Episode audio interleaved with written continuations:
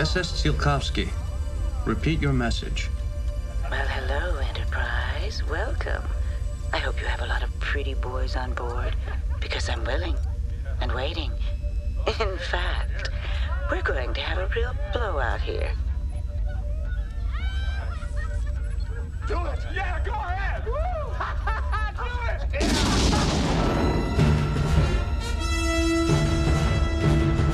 Hi, I'm Jason, And I'm Paul. and this is the Hi Fi Sci Fi Podcast. Today we're going to be talking about Season 1, Episode 2, The Naked Now.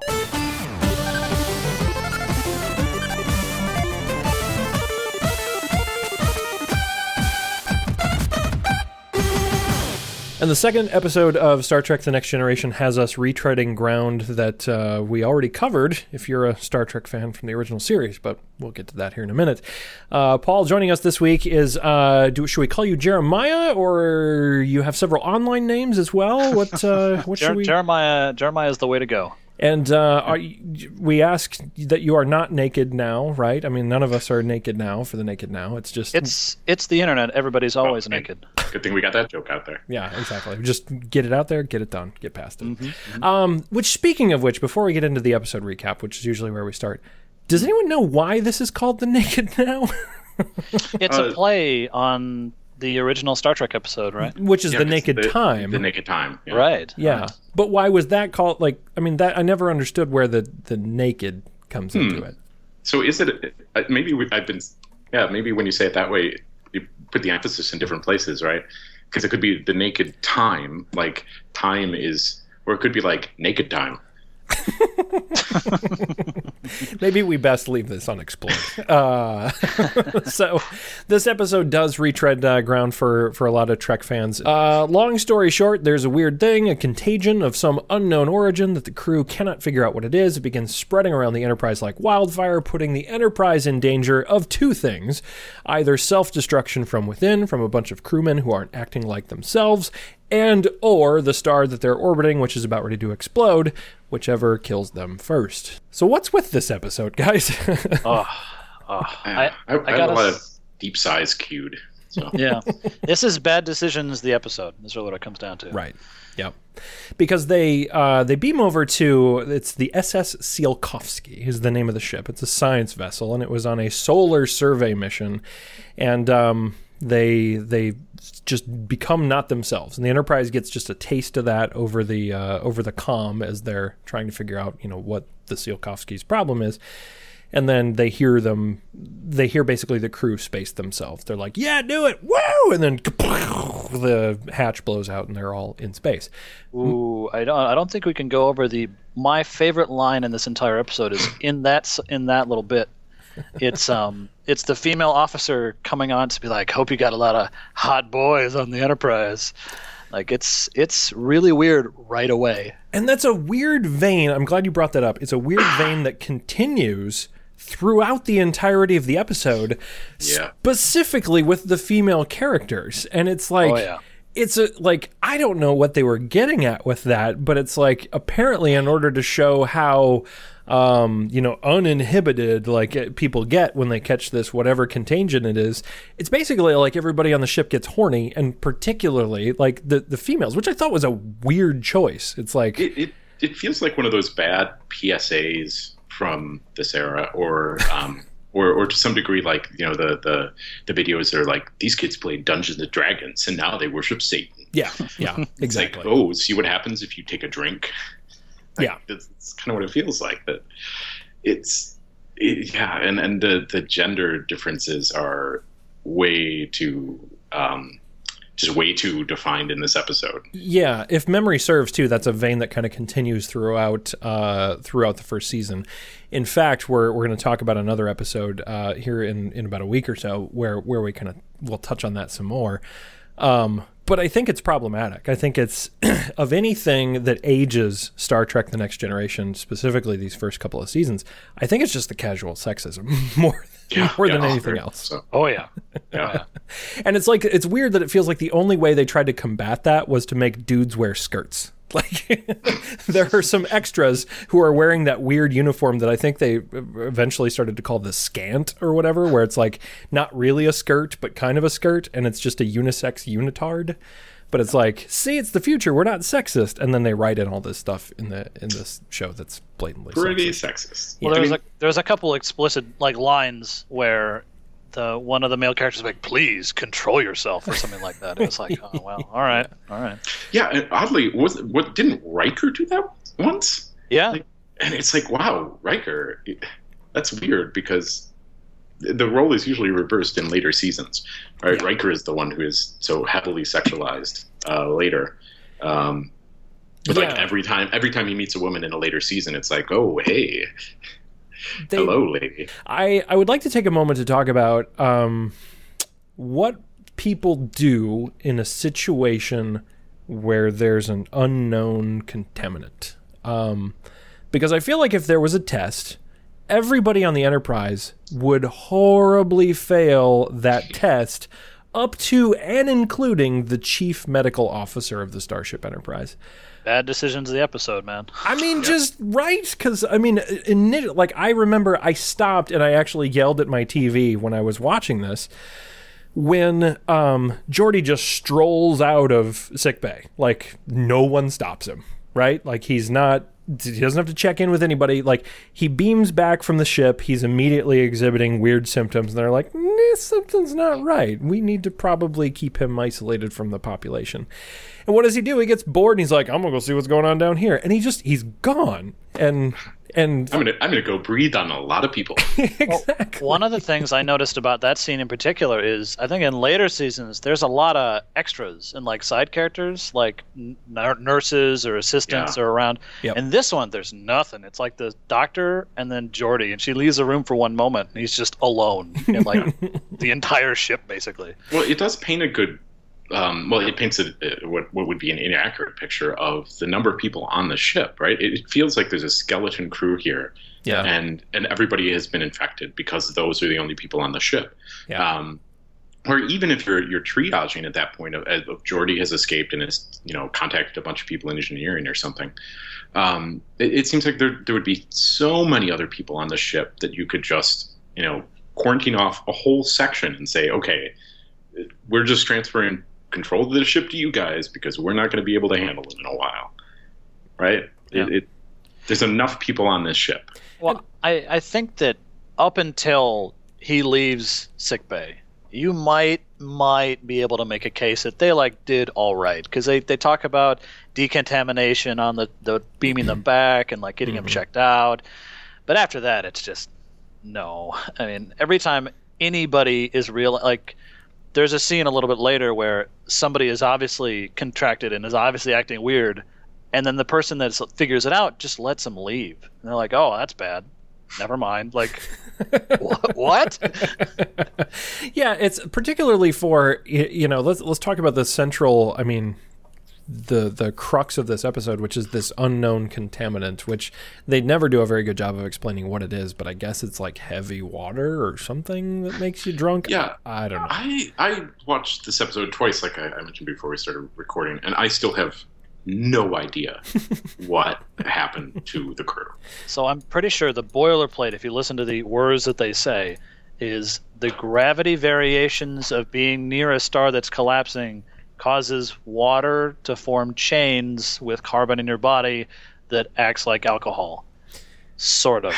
kind Sort of. Yeah. Sort of. And the, the the thing that always like to me then had me scratch my head, and this is another one of those episodes where you I, I think there's like an unwritten rule for Star Trek that if it's an episode where you think too much about it and it all just begins to make less and less sense, it's a poorly written episode of, of Star Trek The Next Generation. And this one sort of breaks down because like if that's the explanation, which I think you're right, I think that is what the characters say. They're like, Yep, it's it's that. Um the problem is, why is it spreading around by touch from person Yep. to person in people that are mostly giant bags of water? And no, I mean the the real bearing the lead on that why this makes no sense is why it affects data at all. Oh yeah, exactly. Yeah. Like that's what? and there's that weird scene where they try to hand wave it away, and it doesn't work at all. Intoxication is a human condition. Your brain is different. It's not the same as. We are more alike than unlike, my dear Captain. I have pores. Humans have pores. I have Fingerprints? Humans have fingerprints. My chemical nutrients are like your blood. If you prick me, do I not leak? And I'm like, no, nope, not When- buying it. Nope. Well, and oddly, while we're talking about data here, right? Like, spoilers, in later seasons, data goes to great lengths to get human emotions, right? Uh huh. And all, all they have to do is like go back to this place, right?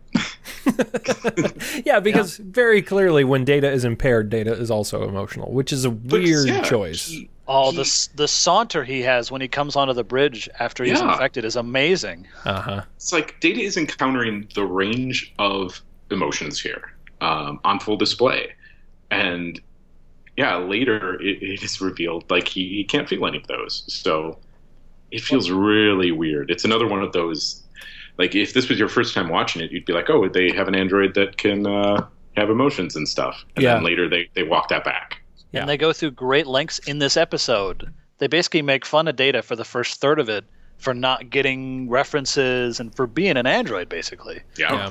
Like Yep. often. And then, as it turns out, he's a pretty good party guy, right? Like that's just that's what they find out. Um, and so this this episode, yeah, I mean, bad decisions. The episode is probably, I think, the best way to describe this because it's just it's it's bad choice after bad choice after bad choice. There's there's space madness happening, and it spreads by. The thing that I keep coming back to is that it spreads by touch.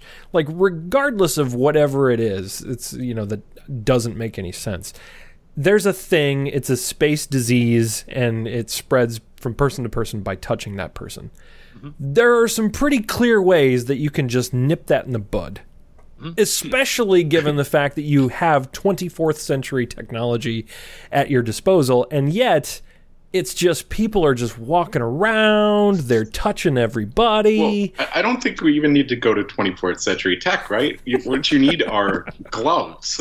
yep. Yeah, well, they pretty clearly establish that it's skin to skin contact too. yes. Because there's all kinds of touching on uniforms. It's weird. Like one, I think the doctor gets infected by was it Riker coming in and having sort of a weird, odd touch on the neck to like get her attention. yeah. Yeah. And it's like, why would you do that? Well, that's odd. Like, Yeah, they they kind of do they do backflips to establish that like no, haha, you can't get it through your uniform. You have to yeah, and it's like if that's the case, just just seal everybody off, man. Just cut off those decks, uh, you know, fourteen through sixteen or wherever it is, and stop it, and then figure out what it is from there. But it's like I mean, I kept going through this whole episode thinking that like this episode betrayed a lot of what Trek like TNG is because one, I never got the sensation that we were on a giant floating city in space. It felt like some sort of weird future dorm room where people just wander in and out all the time. And in that environment, yeah, a disease that spreads by skin contact makes total sense. But this is not a dorm in space in the 24th century. It's the flagship of the Federation. And Yeah. everybody's better than that. Well, it actually, yeah, it feels like a, um, you know, if you work at a college, um, every once in a while there will be a mono outbreak in a dorm or a few dorms. Um, and, and I mean, that's basically the level we're talking about here, right? I mean, mono is a little deeper than that, but it's like you you have to go out of your way to, to, to touch people here. It's not an airborne contagion, which would make this so much easier. I think Yeah. the one thing that drives me the craziest about this is the time between touch and you're totally nuts Oh, yeah. because Geordi gets it and he it doesn't like he doesn't really start to lose it for like what maybe an hour they've examined everybody they're back on the ship it's like a couple hours right? and then later there's people where you touch them and they're just immediately wacko like instantaneously Geordi's Geordi's got that mad tolerance. Yeah. Yeah. he's just uh he's the only professional on a starship filled with people who are just moments away from losing their yeah. Yeah. It's difficult to talk about this episode as a whole because really it's like a jumbled series of awkward character interactions. It's also I had this thought as I was watching it. It's a weird second episode oh, because for many reasons. yeah, for many reasons, but for one, watch I can only imagine watching this back in the day and trying to then okay, I just saw that pilot. That was really weird. I'm going to watch this episode and maybe I'll get to know a little bit more about who these characters are. And instead, what you're treated with is l- like literally a bunch of people who are still finding their characters now having to act out of character. And it's very awkward as as Well- you're going through it. Like, And and a lot of the audience for this would have been people who had already seen the original series, right? Mhm. Especially these early on ones. They weren't they weren't really pitching to a completely new audience. So they're they're trying to play that nostalgic card. Um, I think way too early. Yeah. Um, but they're also then just recycling something that you've already seen. and right, badly. Yeah, Yeah. and poorly. mhm. Um, mean, the, the I- the fact that they're not giving you something new um, and just hoping that you're like, oh yeah, I remember when that happened at this other this other ship that I saw a while ago. it sort of embodies um, early on what a lot of people feared that Star Trek: The Next Generation would become. It's it's all it's very much the essence of you know same stuff, just completely different window dressing, right? Like instead of going where no man has gone before, we're literally going where everyone has gone before at this point. Right. It's- Where, where a few people went that one time. yeah, Yeah. back in the late '60s. Yeah, Having watched The Naked Time pretty recently, there are some iconic moments in that episode. You know, I mean, just amazing bits where this character is acting so out of usual character that's it's amazing. And in this episode, not only do you have not had that baseline to have them out of character, there's just nothing really. All the out of character stuff is really sort of cringy and terrible. Like yeah. it's just a failure. It's it's kind of tame by comparison. Yeah. Yeah. Well, and it, yeah, it, it- yeah, I think you both touched on it, right? It, it it forces you to you're still making a judgment about these characters in your mind, um, and you haven't had the time to say this is what this character is like normally, and now this is interesting because this isn't them. Mhm. Uh, Yeah. Instead, you say, "Oh, well, maybe this is just what they're like, or maybe this is what they're like, but more of it." Or, and and you you start to paint them um, with the things that are in this episode, which is cl- so clearly could not have been intended. right. Right. Well, the the big takeaway, the reason why I wanted to do this episode was because I remembered it quite fondly. Like as I remember watching this came out in 87 and I was not watching it when it came out. I was only 3, right? So I watched this episode in syndication. And at that point, I had seen 50, 100 other episodes. So I sort of had hmm. the built-in knowing all of these characters. Yeah. And so for me, that sort of oddness didn't really happen right away because I already had that backlog of all the characters and loving them and knowing them. And so them acting out a character was like it made some sort of sense. Right. Um, but I can't imagine watching this and being the second time you see these characters. oh, Yeah, man. yeah. And, and I feel like, um, you know, what we're talking about here, this sort of inherent weirdness or duality within the episode, I think all that comes to a head in what is probably the most memorable scene for a number of reasons because it also gets referenced later in, in the series. Uh, the scene where Data and Lieutenant Yar have sex, like the the scene where they they get intimate, because I, what what occurred to me in that scene is um, right before the door closes and there's the laugh line where it's like, oh, I know what they're doing. Um, Lieutenant Yar goes into this weird, totally awkward moment for a piece of character backstory. Do you know how old I was when I was abandoned? Chronological age? No. I'm afraid I am not familiar with. Five. Five years old. But I survived. I learned how to stay alive, how to avoid the rape gangs. I was 15 before I escaped. I am sorry. I did not know. And what I want now is gentleness, and joy, and love. From you, Data, you are fully functional, aren't you? Of course, but How fully? in every way, of course. I am programmed in multiple techniques. A broad variety of pleasuring. Oh, you jewel, that's exactly what I hoped.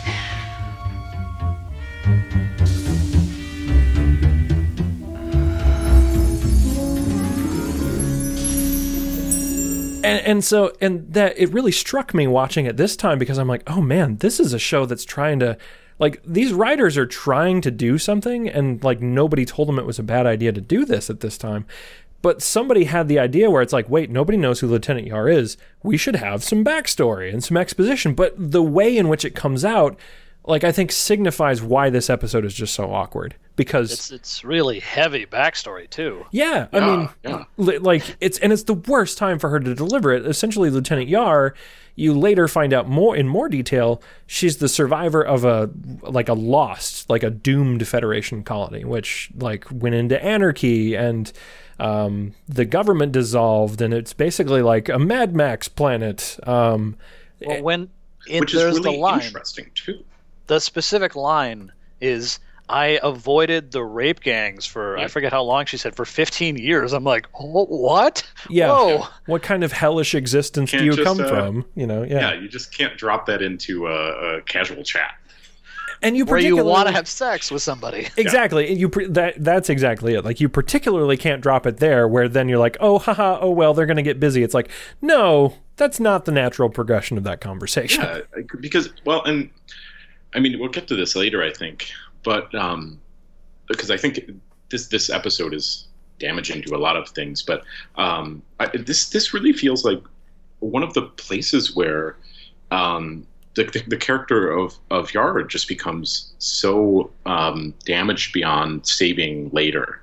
Mhm. Um, Yeah. because they do such weird stuff with like you said potentially interesting stuff if this was done if the story of her backstory which is an interesting backstory was in a scene where she's confiding in someone um, where both parties aren't drunk uh, or drunk in quotes. It, it could be a really interesting character piece. And it's just they, they not only waste things but they use them to in damaging ways. Yeah. The way I thought of it is, it's like you, we've all had good friends that we've known for a long time. Where at some point, either maybe they're maybe they're drunk or whatever, but at some point they sort of open up and they confide, and it's just sort of this bonding moment of you getting to know them better, and you know that is what they were maybe shooting for with this. But it mm-hmm. turns into that with a random drunk person at a bar. Where they're just telling you their whole life, and it's like, ah, oh, wow, what? I don't Yeah. need to know this. What's happening? This is really awkward. It Well- just, ugh. And they could have saved it, right? They could have even done it in this context if they had done it with another character like uh, Troi, for instance, because she has a scene with Troi earlier. Yeah. Um, they could have had a scene there and had this, and then have like this bonding experience with Troi or with anyone. It could have been with Riker. It could have been with Worf. Just anyone that doesn't devolve into this this really weird setup and a weird close to a scene. Yeah. Yeah. And I wrote this down and I'm going to ask you guys what you think because this I came away from this one scratching my head and I wasn't sure um, what was really happening on screen. So Data consents and they get intimate. But I couldn't figure out was Data supposed to be impaired at that point? Was he supposed to be drunk too? Because I don't think he was. I think they make a point of it that like after that experience he comes away drunk. But I think he was still relatively free thinking at that point and just kind of goes along with it. I, I it wasn't exactly clear, and I watched it again today. Yeah, I'm not sure I could tell you. And Yeah. and the reason I bring it up is because if if Data is supposedly freely thinking at this point, at some point his job was to just be like, "Let me go get some help for you." Yeah, yeah. His job literally was to get her and take her to sickbay. Yeah. Yep. like he had literally been ordered to do that. That's why he was there. Yeah, and she it- was like, "Oh, did they say when?" And he's like, "Well, I guess not. That's Yeah. clearly a loophole. I I could see through that." Yeah, Logic. like, and it's another reason why that whole scene. I think if you were to just distill the entire episode down to that scene, it explains everything that just doesn't work about this entire episode. That it's just awkwardly handled. It's badly scripted. It's characters not being clear with who they are, what they're supposed to be doing. Sometimes by plot device, and sometimes by just being mishandled. Um, I I think one of the biggest contrasts is between Geordi and Yar because Geordi, when he gets you know super intoxicated, he gets really down. Like there's some heavy stuff where he's like, I really just want to see this whole having a visor and not having, you know, good vision. This is really weighs on me, even though I don't talk about it. And that's just a sad thing that he sort of shares with Yar. And Yar, it's like I had a really damaged shot. It's opening up, and it turns into this. Oh, now I gotta have sex with Data. It's like, oh, Yeah, Yeah, just and the- cheapens it. You know. The problem is, yeah, th- those are those are really good examples of this, these two parallel tracks that they took down this of of having Geordi um, get something out of this, and then having Yar's story just be like, well, like all the women in this episode, it's immediately sexualized. Like, well, when they get drunk, well, that's what they think about. That's what this episode is pushing. Yeah. Um, and, and it brings up an interesting point, which I hadn't thought of. Um, even the the possibility that Data at that point was not impaired, um, and and even to some degree, if he was, like he he's clearly taking advantage of her, right? He knows that she is impaired in this situation, Yeah. Right? It, it's such ah such a weird scene. and it's, Yeah. it gets really uncomfortable really fast. Yeah, Um, yeah, there's. Okay, I've got a bunch of other like random stuff uh, that I wrote down. That's th- these are going to be a little disconnected, but I'll throw these out there. Feel free to throw out your own too. But um, I wrote this down and I highlighted it and circled it and and bolded it and because I it I, I rewound it actually to check. you went and bought highlighters just to be able to highlight it. I've, I've, yeah, I live in a house where we still have highlighters, so look at me go. Um, the Deanna calls Riker Bill.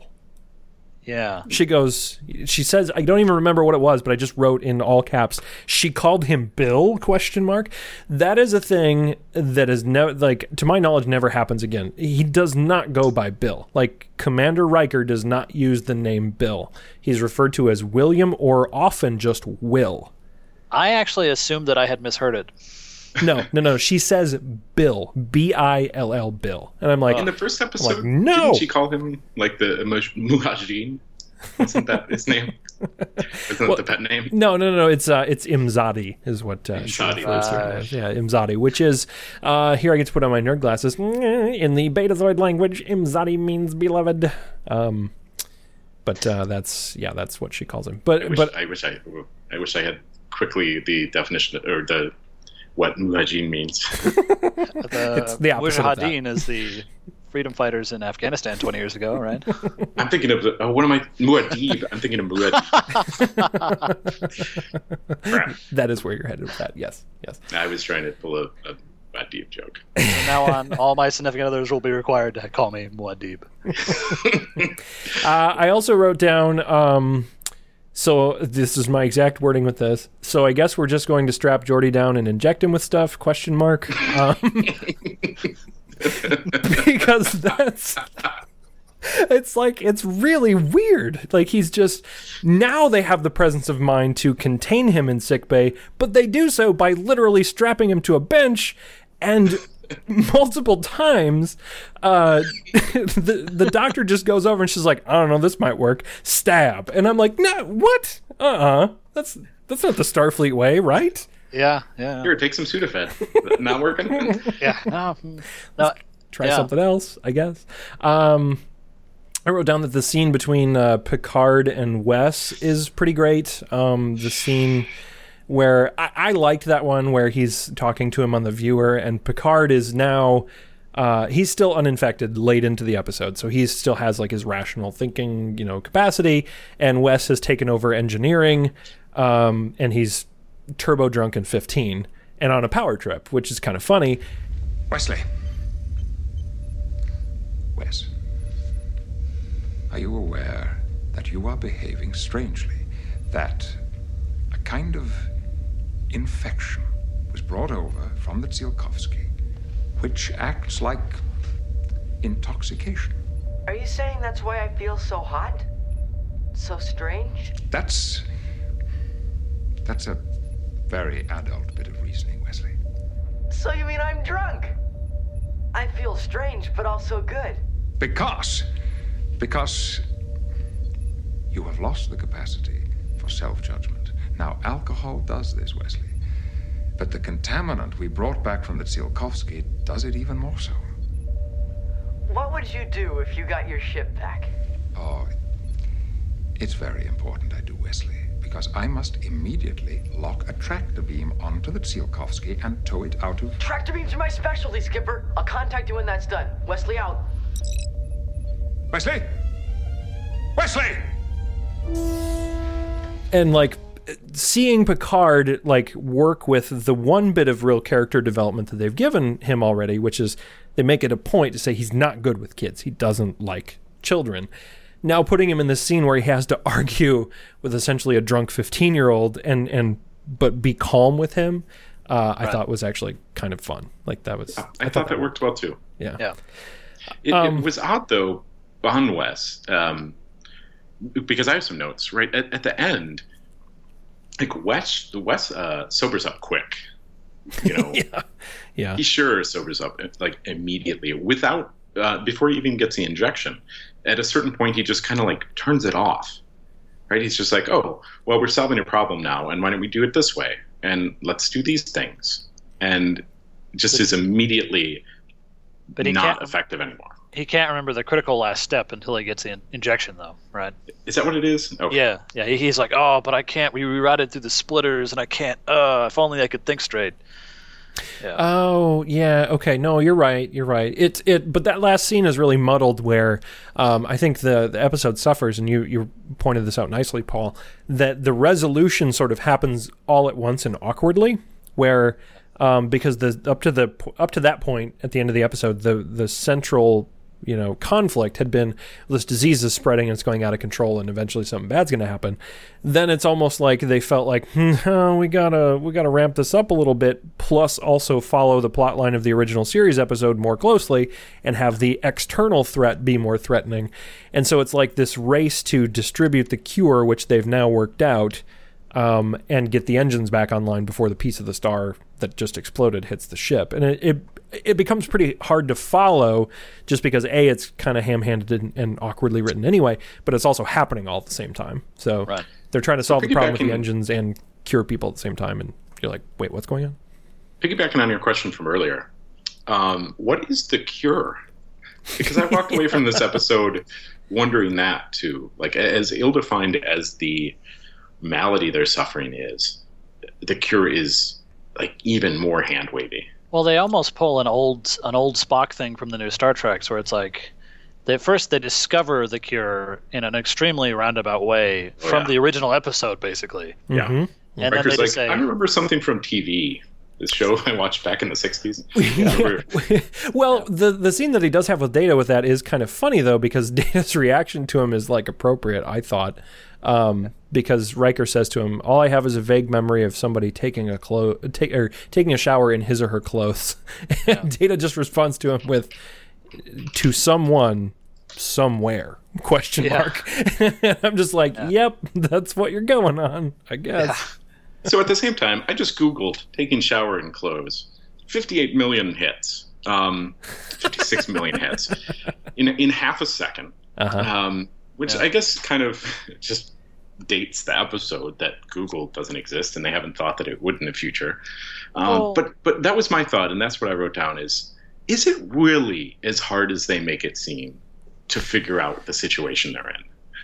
Like to search the databases and this this is one of the things that I think I gave the episode sort of uh, slack for because it was 87. There's a Yeah. lot of stuff where it's like, aha, we found this and we are downloading it into your medical databases now. Like it's it feels sort of like futury for the time, but it's aged not very well. I think they sort of get away from that in later seasons, or at least it sort of cleans up, Yeah. right? Yeah. Yeah. But it's sort of like, well, it was 87. This sounded really advanced then. You know, okay. You Yeah. know. Yeah. Well, and they there's another one that comes up. Um, I didn't question that one so much, but but Paul, you're right. That's another one where it's like, yeah, it's the future, and they can't Google stuff. Weird. Um, but also when they're downloading the logs from the Tsiolkovsky and it takes like an hour or something. Yeah. and I'm just like, it takes that long to get star charts and scientific measurements. Like, what do you guys got a 38 baud kilobaud modem over there? Like, what the what are you transferring this on? Like, oh, I don't know. I thought Oh. data, Data's answer to that was pretty satisfactory. It's like, well, they've Yeah. been taking all this scientific data for eight months. yeah, It's Yeah. like, yeah, yeah, and and that. And I mean, I, I raised the first one as a bit of a joke too, but and then, and then the second one, I, I probably give more slack, right? That Yeah. um, it's sending things. I mean, I'm getting good wireless signal here, but if I was sending something to another ship across space, um, you would expect, right? It's just like what the um, the Pluto uh, New Horizons sending stuff back now. It's like, yeah, it sent it back slow. It's a lot of space in the way. well, subspace. Come on now. Yeah. Well, that's fair too, but come on, come on. so Yeah. it is it is something that just dates it interestingly. Um, I am interested that this didn't come up in the first few pages of Google search. Um, it's really about people like trying to sell you on the idea that you could shower in your clothes and actually clean them, which is weird. We're, So- and we're let's not get into the endorsement or criticism of that.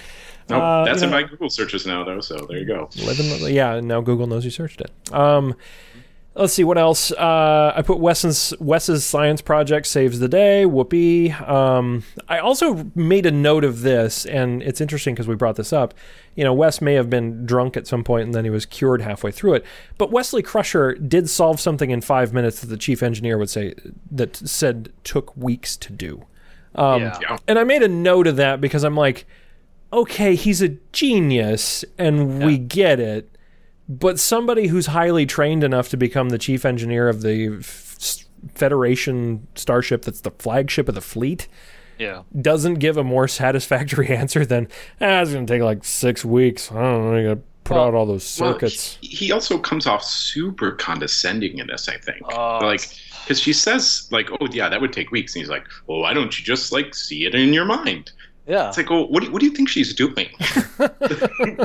yeah. If she didn't take a pen and paper out, Do you think go, she's gonna sit there and like do this from scratch and like not think about it in her mind ever once?" Yeah.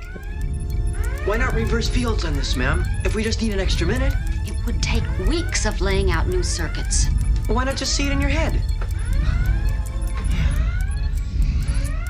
Come off the main lead, split off at the force activator. Then. Then.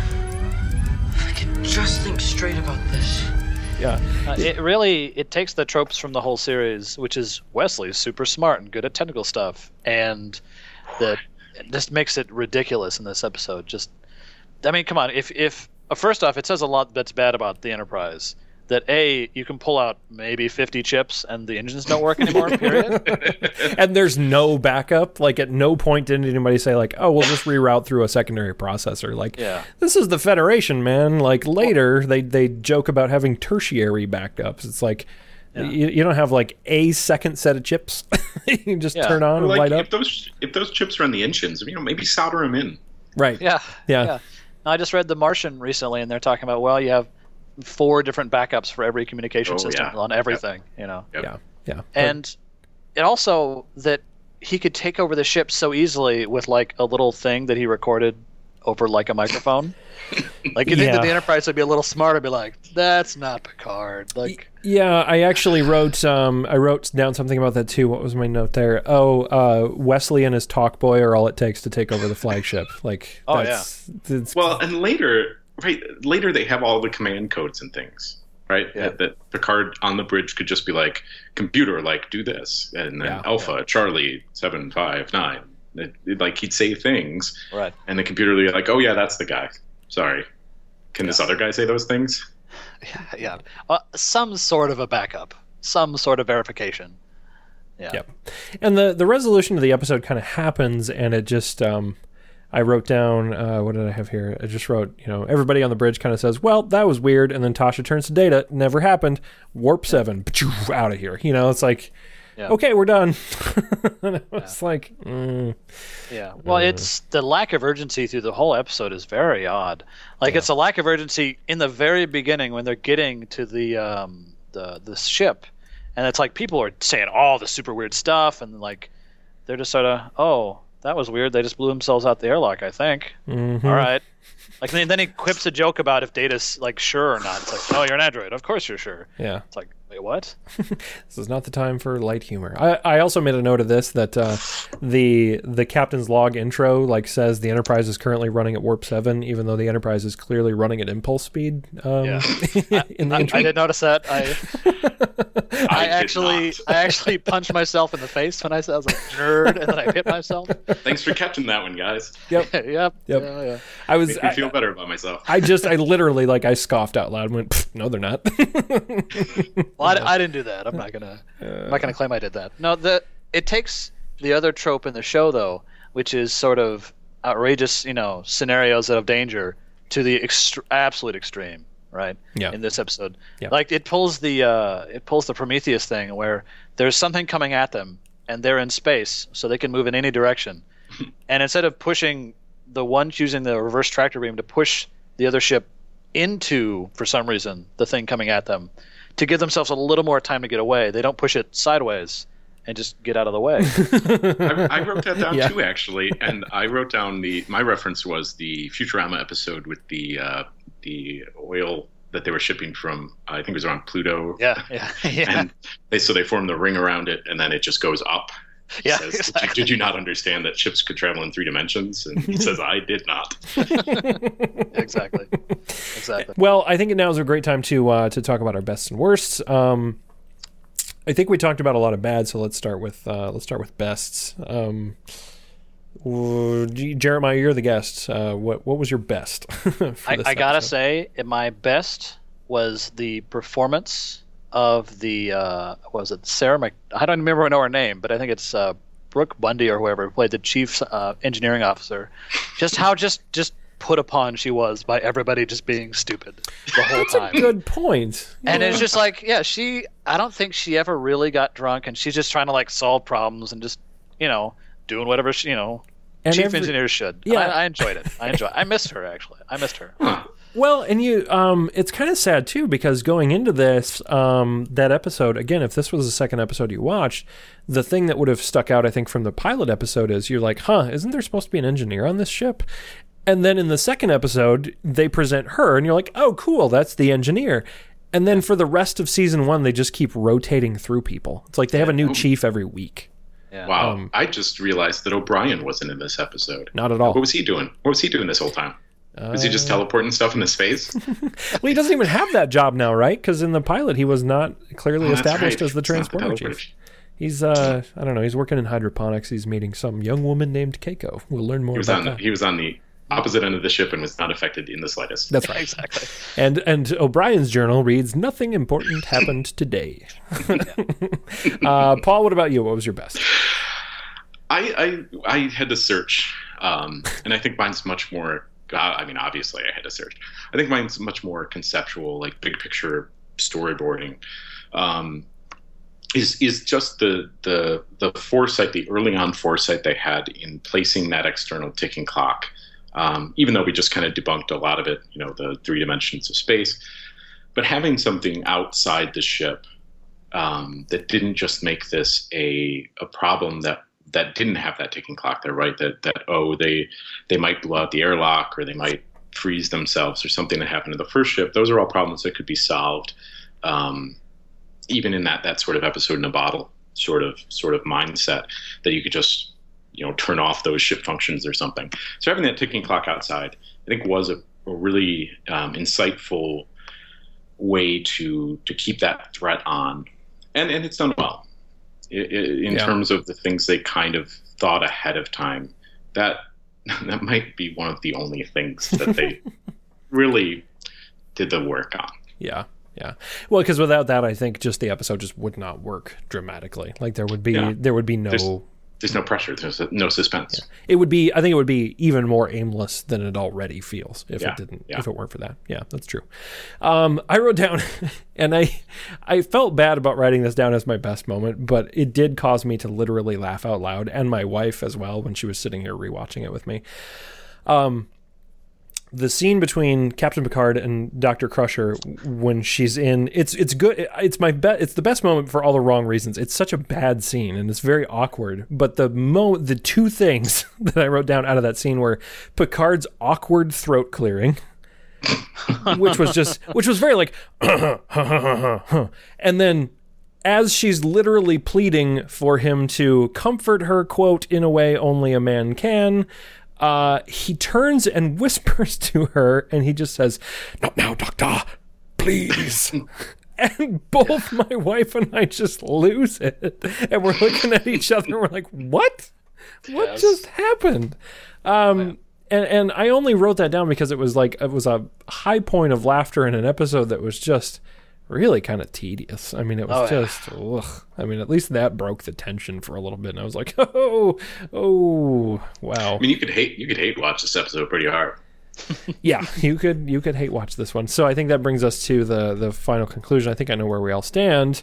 Oh, did we, Uh, not, we didn't do the worsts. Oh, please, yeah. we got to do the worst. Yeah, okay. So, so sorry. Yeah, there were just so many of them. I think I was about ready to breeze over them. So, Paul, what's your worst? Well, I mean, I did write down all of it, but um, I, I think if I, I had to again go kind of big picture conceptual, it's kind of piggybacking on your best actually, um, and then your best, uh, which was kind of a, a laughter point in this. Um, but but we've touched on it. The, the idea that that the the way this thing um, this malady affects the genders is so discrepant and so like just way off in terms of um, that sort of sexism, that sort of casual sexism we talked about. That all the that you have Picard and you have Riker like these pillars of oh no no I'm not gonna take take advantage of you because oh once a woman gets a little bit of alcohol like Yeah. it's just horrible levels of sexism. Um, Yeah. and, then then Data who doesn't even have he doesn't even stand up as a pillar of restraint. Um, Who is arguably the person so- who mostly should. would, yeah, Who, who is just so poorly done and, and speaks to like such a uh, a, a weird past era. Um, that, that- that- yeah, that it's hard to see how this wouldn't even be like casual sexism in the late '80s. Right. Uh, right. But uh, just so poorly handled. And the only woman that doesn't do that is the chief engineer. The chief engineer, and yeah. she comes off as super like stern Iron Maiden. You know, so it's sort of the opposite stereotype. Yeah. true. Fair point. Though they, I mean, they could have done a whole range of things, right? Like, there's so many emotions that you could play off of. Like, yeah, yeah, yeah. Or even, I mean, nobody got super angry. Nobody like started fighting. They could have had Yar fight somebody or something. Yeah, for a ship full of drunk people, nobody started started uh, you know knuckle bashing. Like that was the part where I was like, where there's a thousand people on this ship. Like someone's gonna go down. You, you thought Worf would have started snapping necks at least. Yeah, I Yeah. wanted to see Worf. Yeah, totally Oh, missed opportunity there. Yeah, um, Jeremiah, what's uh, worst part of this Uh, episode? I, I I gotta I gotta I can't nail it down to one, so I gotta say two. Okay. One we've already talked about, so I think it's sort of a freebie. Is the scene with Yar coming out about her just horrible childhood Yeah. and all the the rape gangs cutting sm- like directly into having sex with Data. That's just travesty. Yeah. Um, but I think I got to go off of Paul's best, which is the the tension the tension from the the solar matter ejection or whatever that's going to destroy the ship. It's just the worst kind of for me, just the most eye rolling, ham handed sort of tension. Like it was not tense at all, and nobody reacted to it like it was tense at all. and it's like the least likely thing that has ever happened in the history of space. It's like, all right, I guess. It was just so eye rolly that it was clear they needed something, and they're like, uh, the star, sure, like Stars shoot out stuff occasionally, right? yeah. When they explode, yeah, and, and the one thing that I did, I wrote this down too. I was like, when stars explode, they make asteroids? Question mark. it was very it was very Star Wars Episode One. Like, oh, there's one ship blockading the planet, right? It's like, oh, there's one asteroid and it's coming right for you. yeah, yeah. Like I said, the least likely thing that's ever happened. yep. Yep. Uh, let's see. My my worst episode, uh, or my worst thing about this episode, uh, would have to be just I, Data. Um, yeah, he doesn't work in this episode at all. Like on on really any level. Like all of the really annoying like Pinocchioisms that he was really guilty of in the first couple of seasons are just super heavy and dense in this one. Yeah. Um, even from like the from the word go, where he's you know Picard's like, "Are you sure?" No, of course you are. Um, he corrects Riker on they were sucked out into space, and he said, oh, "That's blown out," you know, and it's like. I mean, why? Why? I mean, we get it. He's a he's an android, and like he he just so even when he's quote unquote himself, he's he doesn't work very well. And then particularly when they flip the script and it's like, oh, he can get drunk too. He's just. I, I mean, he's all kinds of bad, and it's really kind of a travesty to to a character who will become, I think, one really one of the, the true standout like you know pillars of the show. I mean, Sure. um, He can he can put in those chips real fast though. Yeah, yeah, exactly. Yeah, just put those chips in faster, monkey. Just beep beep beep beep beep beep. beep. Yeah. Um. So yeah, it's just it was unfortunate. I think so. Well, finally, uh, what's the verdict on this one? Uh, for for new to Trek, you know, watch it or skip it. Um, Paul. So, well, I, I, well, I think I, I mean I have to say skip it, but I, I think there is an interesting point that that um, I forget. I think Jeremiah um, sort of touched on earlier. Um, maybe maybe you did, but the idea that you should skip this now, almost certainly.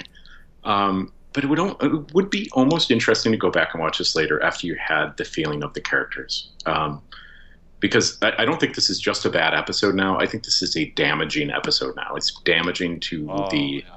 the development of the characters, and you should not watch it as a second episode of the series if you had not accidentally watched several other seasons of the series. Yeah. Um, but to go back and watch it later, um, it would be far less damaging because you'd have that background. I'm still not sure you should, but once you once you're hooked into the series, eh, you can go back and try this one on again. Yeah, you'll be but, more forgiving at that point. But you should definitely not watch it as the second thing you watch. Yeah, yeah. Jeremiah, what do you think? My my analysis of this is it's the same one as the uh, uh, I don't know if I can even say this. The same one as the the Star Wars problem. There's there's two ways you recommend your friends to watch Star Wars for the first time, right? And none of them are watch from the beginning, right? So it's if you could you there's two things you can say either watch the good episodes of this the next generation starting from the beginning, you know, watch all the big episodes, the good stuff, and then if they're really into it, then start coming back and hitting these sort of one-off episodes. But this would be pretty far down the list. Like, yeah. oh, this is a rough one. Yeah. Well, and, maybe maybe like right before um, the Tar Monster episode, you know, mm. like. mm-hmm. That's just a that's just a uh, two episodes of how do you ruin a character. And they'd be like, "Oh, that's why they killed her." Yeah, that's, that's true. yeah, yeah, yeah. Um, yeah, I have to vote skip it, and I, am actually going to just vote skip it all the way around. It's um, it doesn't really have any point to it. Um, it doesn't it doesn't bring anything to the conversation. It in its worst cases, it actively does a disservice to the characters, and even the, in the best moments, they're largely laugh lines or throwaways. Um, yeah. And it's really this sort of, uh, I mean, the only value, because I kept kind of scratching my head and, and, twisting this one on its side and going like, is there anything worthwhile about this this stinking episode? And the only thing I came away with was it's sort of a it's a cultural artifact of its time um, that that shows just how hard they were struggling trying to put a new Star Trek series together. Um, yeah. it, it really shows how badly they had to kind of miss before they could connect and get some pretty good hits, you know. And and this one I think just it, it, they were trying a couple of different things, but it just didn't work. It just the the characters weren't right. The story was recycled and boring. Um, you know, it just it's it's forgettable. It's easily forgettable and forgotten. Yeah, yeah um, a lot of these early ones are crappy little time capsules. Yeah, yeah. I, I, mean, it's it's best as a novelty. It's it's those like if if you're a lifelong fan of the series. I mean, I did enjoy watching it, but largely for the wrong reasons. Where I was like, oh, can't believe this happened. Oh man. It's, it's either your favorite characters at their worst, or characters you hate being why you hate them. yeah, exactly. I mean. Well, uh, that is going to do it for uh, the second episode of the series. Probably the weirdest second outing of any show I can remember in. I mean, a long time, long, long time. So, my, my least shows, favorite so far. you mean shows that had more than eight episodes? Yeah, exactly. Yeah, to think that this episode had or this series had seven seasons, it's tough to see it yeah. from here. but uh, that's going to do it for the Hi-Fi Sci-Fi podcast. Jeremiah, I hope you had fun. Oh yeah. Um, thanks for joining us, and we'll uh, we'll see you again in future episodes. Until next time, I'm Jason, and I'm Paul, and watch that space drunk madness. I put it to you all. I think we shall end up with a fine crew if we avoid temptation. So, number one, let's go to our next job. Aye, sir. Engage.